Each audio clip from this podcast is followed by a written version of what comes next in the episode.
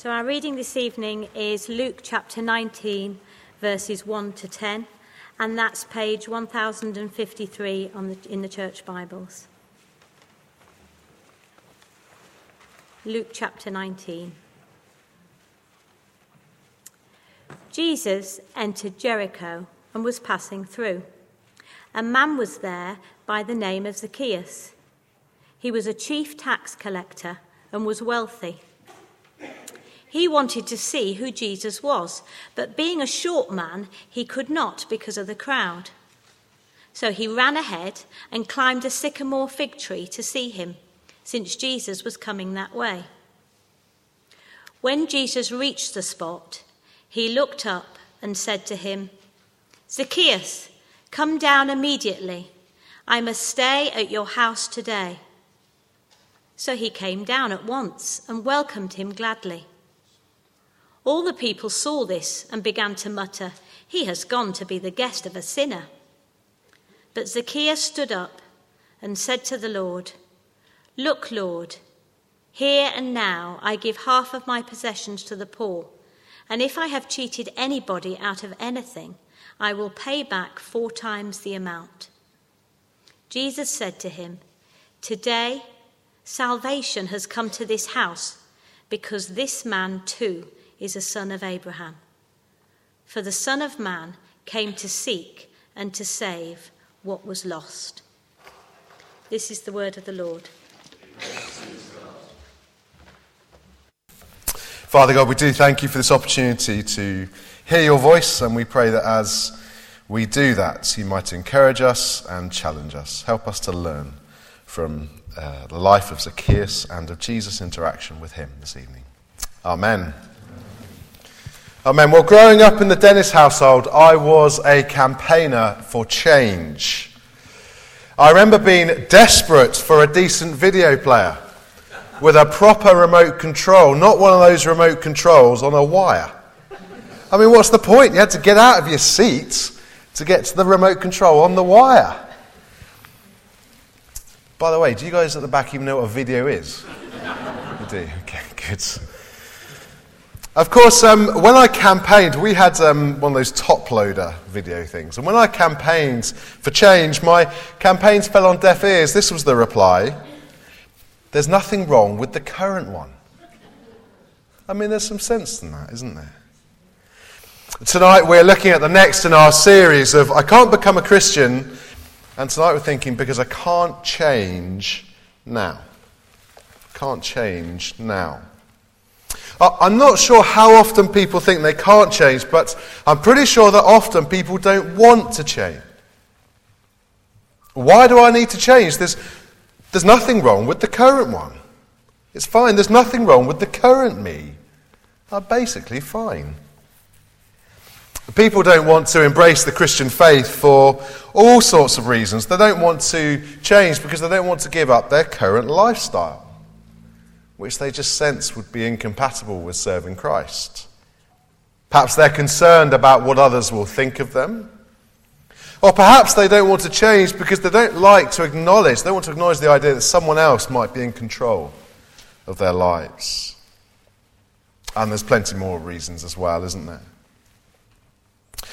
Perhaps one reason why people might want to change but don't is because they don't have the means to change. I mean, think about your own, your own life. There's lots of things that you would change if you could, but you don't have the time, or the money, or the discipline, or the energy. And I think sometimes when it comes to the Christian faith, people would love, maybe someone said to you, I'd love to have your faith. But they just don't think they have the means. I think that's often because Christian friends can be such wonderful examples. And uh, friends look at Christians and just say, I'd love to have your faith. It's really brilliant. But then they think, but I could never be like you. I could never be good enough to be a Christian. For um, those of us who are Christians here this evening, which I suspect is most of us, the question or this objection to becoming a Christian probably isn't directly relevant, but I do wonder whether sometimes we, we look at our friends and we think, they'll never become a Christian. They'll never change. Their lifestyle or their hostility to religion means we look at them, they just seem so far from God, we think, oh, they'll never change. Now, Zacchaeus is someone you'd probably put into that category. Look at verse 2 of chapter 19. Zacchaeus was a tax collector. He was chief tax collector at that, and was wealthy. Now, as chief tax collector, Zacchaeus was responsible for ensuring that the people of Israel paid their taxes to the Romans. I mean, we don't particularly like paying taxes now, do we? But in that culture, that culture, it was the worst because the Roman, the Israel, if you like, were under occupation by Roman rule. Paying taxes was a sign of their occupation. They hated it. And being a tax collector meant that you collected the taxes, but you were basically free to collect whatever you wanted to on top. It was free rein. And so Zacchaeus and his tax collecting minions became wealthy. They were known for being corrupt, greedy, and they were seen as traitors, siding with the Romans, the enemy power occupying Israel. I guess people might have viewed them people, tax collectors then as British people would have done to someone who sided with the Nazis during the World War. Tax collectors were hated. And Zacchaeus had done really well from his ill gotten gains. He was wealthy. But interestingly, Zacchaeus wants to see Jesus. Look at verse 3. He wanted to see who Jesus was, but being a short man, he could not because of the crowd. So he ran ahead and climbed a sycamore, free, sycamore fig tree to see him, since Jesus was coming that way. That's slightly odd. Why does Zacchaeus care who Jesus is? Why does he want to see him? Just curiosity? Well, it must be more than that because Zacchaeus goes to great lengths to see Jesus. He, he runs ahead of the crowd. He climbs a tree. Zacchaeus is a wealthy man. This is quite an undignified thing to do. Zacchaeus wants to see Jesus. There's, there's something going on in Zacchaeus' life. Perhaps there's a lesson here for all of us. It is often the people who, are, who seem to be most far from faith, or even the most hostile to faith, that are actually the most desperate for faith. They'd never think that, they'd never admit it, but much of what they do is to cover up insecurities or weaknesses, which they never want to admit to themselves or to others. I remember uh, going to a wedding of, up in Sheffield, and one of the guys I played rugby with. And uh, you can imagine what rugby boys at a wedding are like. And uh, it wasn't particularly pretty. And I remember watching the boys uh, on the dance floor. I was standing with another guy called Luke. And Luke turned to me and he said, Which of those guys do you think is the most unhappy? And it was obvious. I won't tell you his name, but he was the party animal. He was the one really going for it. He was the one who was obsessed by sex and girls. It was him. And my non Christian mate could see it. It was obvious.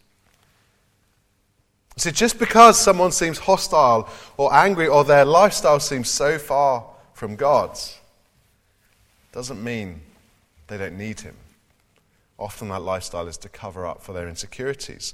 Now, Zacchaeus had obviously heard about what Jesus is doing, and there is some part of him, despite all that he's done, that wants to see Jesus. Perhaps he wants to see what Jesus has to offer. Perhaps he's heard on the grapevine that Jesus seems to be reaching out to people like him, the outsiders of society. But still,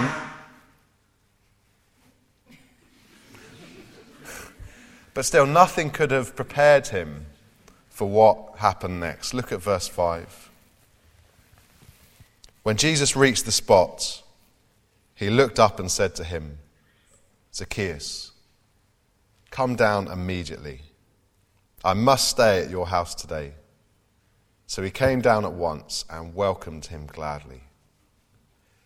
You might be familiar with this story, but this is a shocking moment. It is understandable that the crowd reacts like they do. Look at verse 7. All the people saw this and began to mutter, He is gone to be the guest of a sinner. What is Jesus doing? Reaching out to the poor and the crippled, the blind and the lame is one thing, but reaching out to a traitor like a tax collector, that is beyond the pale. We, um, we aren't privileged to know what happened back at Zacchaeus' house as Zacchaeus and Jesus had a nice cup of tea and chatted. But whatever it was, an extraordinary pl- change takes place in Zacchaeus. Look at verse 8. Zacchaeus stood up and said to the Lord, Look, Lord, here and now I give half of my possessions to the poor, and if I have cheated anybody out of anything, I will pay back four times the amount. This is a huge turnaround, a massive change. This isn't just guilty Zacchaeus making things right by trying to do the bare minimum. Zacchaeus is going above and beyond. This is genuine change, not just a token gesture. What's led to this drastic change? Well, verse 9, he's received salvation, hasn't he? Jesus said to him, Today salvation has come to this house, because this man too is a son of Abraham. Abraham was the spiritual father of God's people. So if Zacchaeus has become a son of Abraham, Jesus is saying, Zacchaeus, you now truly belong back in God's people. You might have been a traitor, but now you are welcomed back. Zacchaeus has received salvation and it has changed him. But I think Luke, Luke, in his account, actually gives three more little clues as to what has happened over that cup of tea. Luke just hasn't thrown this gospel together. He knows what he's doing. He's ordered things deliberately, deliberately. And just before this passage, Luke describes Jesus having an encounter with a blind beggar. This beggar is the total opposite of the social hierarchy. He has nothing, totally dependent on handouts from others.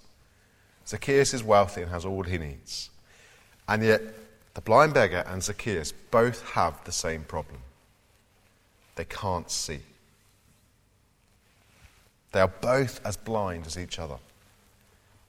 And wonderfully, then, just as Jesus opens the eyes of the blind beggar, so Jesus opens Zacchaeus' eyes. Jesus opens Zacchaeus' eyes. That's the first thing that happened in that encounter. The second thing that happened in the encounter is this Zacchaeus received Jesus. Look at verse 6. The word um, welcomed there literally means more received.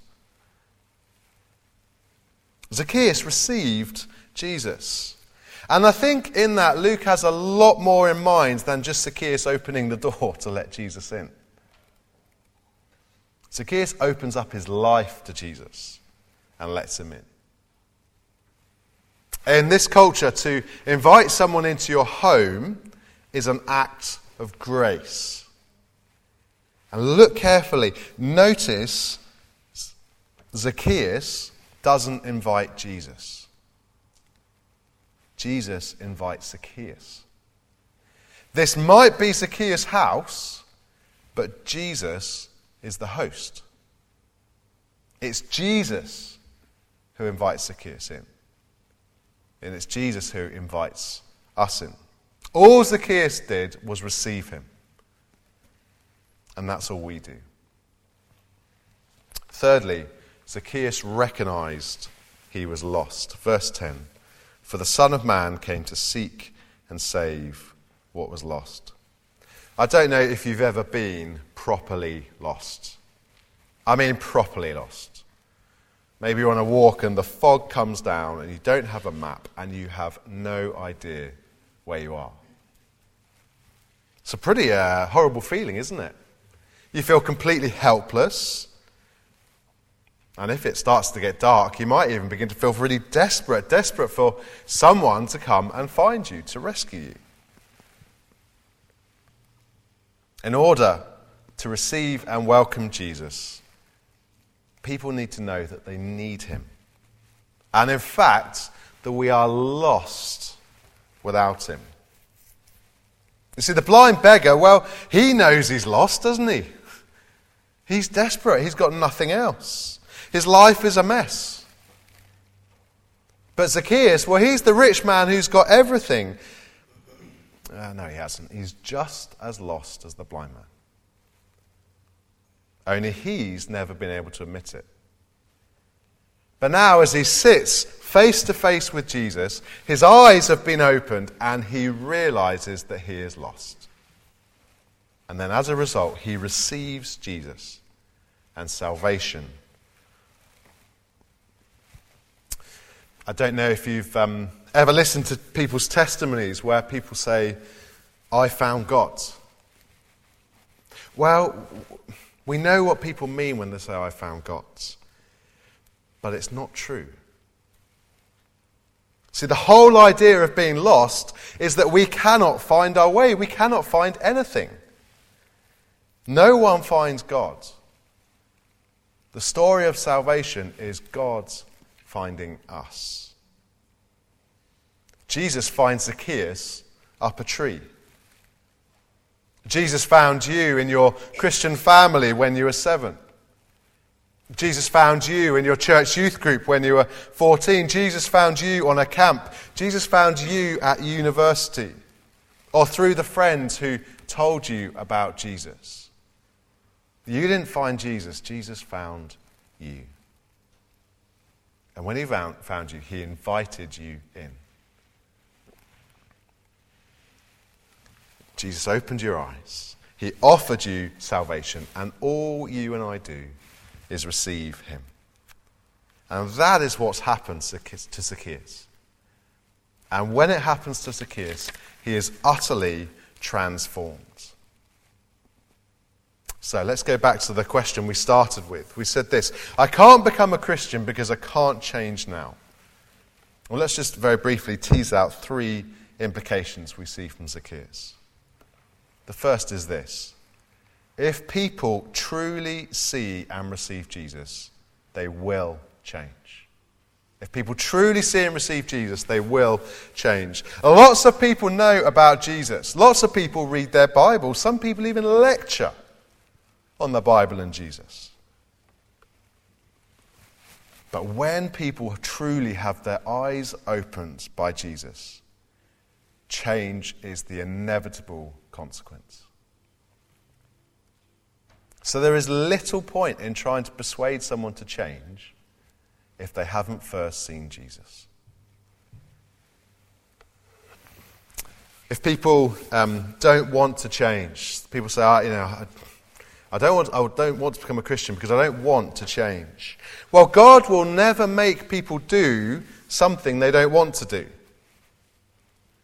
But when God opens people's eyes, people will change. As people see Jesus, they will realize that they do actually want to change their current lifestyle. A lifestyle that's not compatible with serving Christ. As people see Jesus, they will be less concerned about what others think of their faith. It'll be a joy to acknowledge that someone else is in control of their life. If people truly see and receive Jesus, they will change. Secondly, receiving Jesus is the only means of change. So, we said earlier that uh, some people really do want to become Christians, but they just can't see how they could change. I could never live like you do, or I can never be good enough to be a Christian. They just don't think they have the means. The wonderful thing about the gospel is that Jesus gives us the means of change. Change is impossible when it depends on our resources. We can never make ourselves good enough for God's. We can never clean ourselves up in order to be acceptable. The only thing that we can do is to recognize that we are lost and utterly helpless and receive Christ. That is the only means to change. And that is the only means to change when you first become a Christian. And actually, it's the only means to change as you go on a Christian. We recognize we are in need of God's mercy and help. And by His Spirit, we rely on the resources that He gives us. He alone makes us acceptable to God. And we know that because not long from this encounter, Jesus will also be up a tree. But Jesus won't have climbed his, he'll be nailed to his in our place so that we might receive life when we deserve death, so that we might be changed so that we might receive His Spirit dwelling in us that will continue to transform us. So, as we think about change, we must be really careful to ensure that we don't mix up the order. Change is the result only of seeing and receiving Jesus, not the means by which we know Jesus. Thirdly and finally, don't be the judge of who Jesus can change. I think many of us are guilty of presuming, as we said earlier, that some people will never change. That that person will never become a Christian. How do we do that? Well, I guess it's reflected in who we pray for. Perhaps there's some people that we never pray for because we just think they're too far gone. Perhaps it's reflected in who we invite to events. If you're like me, you might just invite the nice people. The people who you think are generally quite moral and upstanding, they're probably likely to want to come to a Christian event. Why? Why do we limit God's grace? Why do we judge who might want to receive Christ? You see, Zacchaeus would not have been one of those nice, friendly people. No one would have imagined that Zacchaeus might have been transformed by Jesus. He was a sinner and everyone knew it. So don't be the judge of who Jesus can change. So then, what's our task? How do people change? Well, all we can do is to show people Jesus. That's all we can do. I love that bit at the beginning of um, John's Gospel where um, some of the people have seen Jesus, some of the disciples, and uh, they run away. And I think, I can't remember, is it Nathaniel who says to Philip or the other way around? They say, Come and see. Come and see. That's the invitation. Come and see Jesus. And that's all we can do. Come and see Jesus. And he does the rest. Let's pray.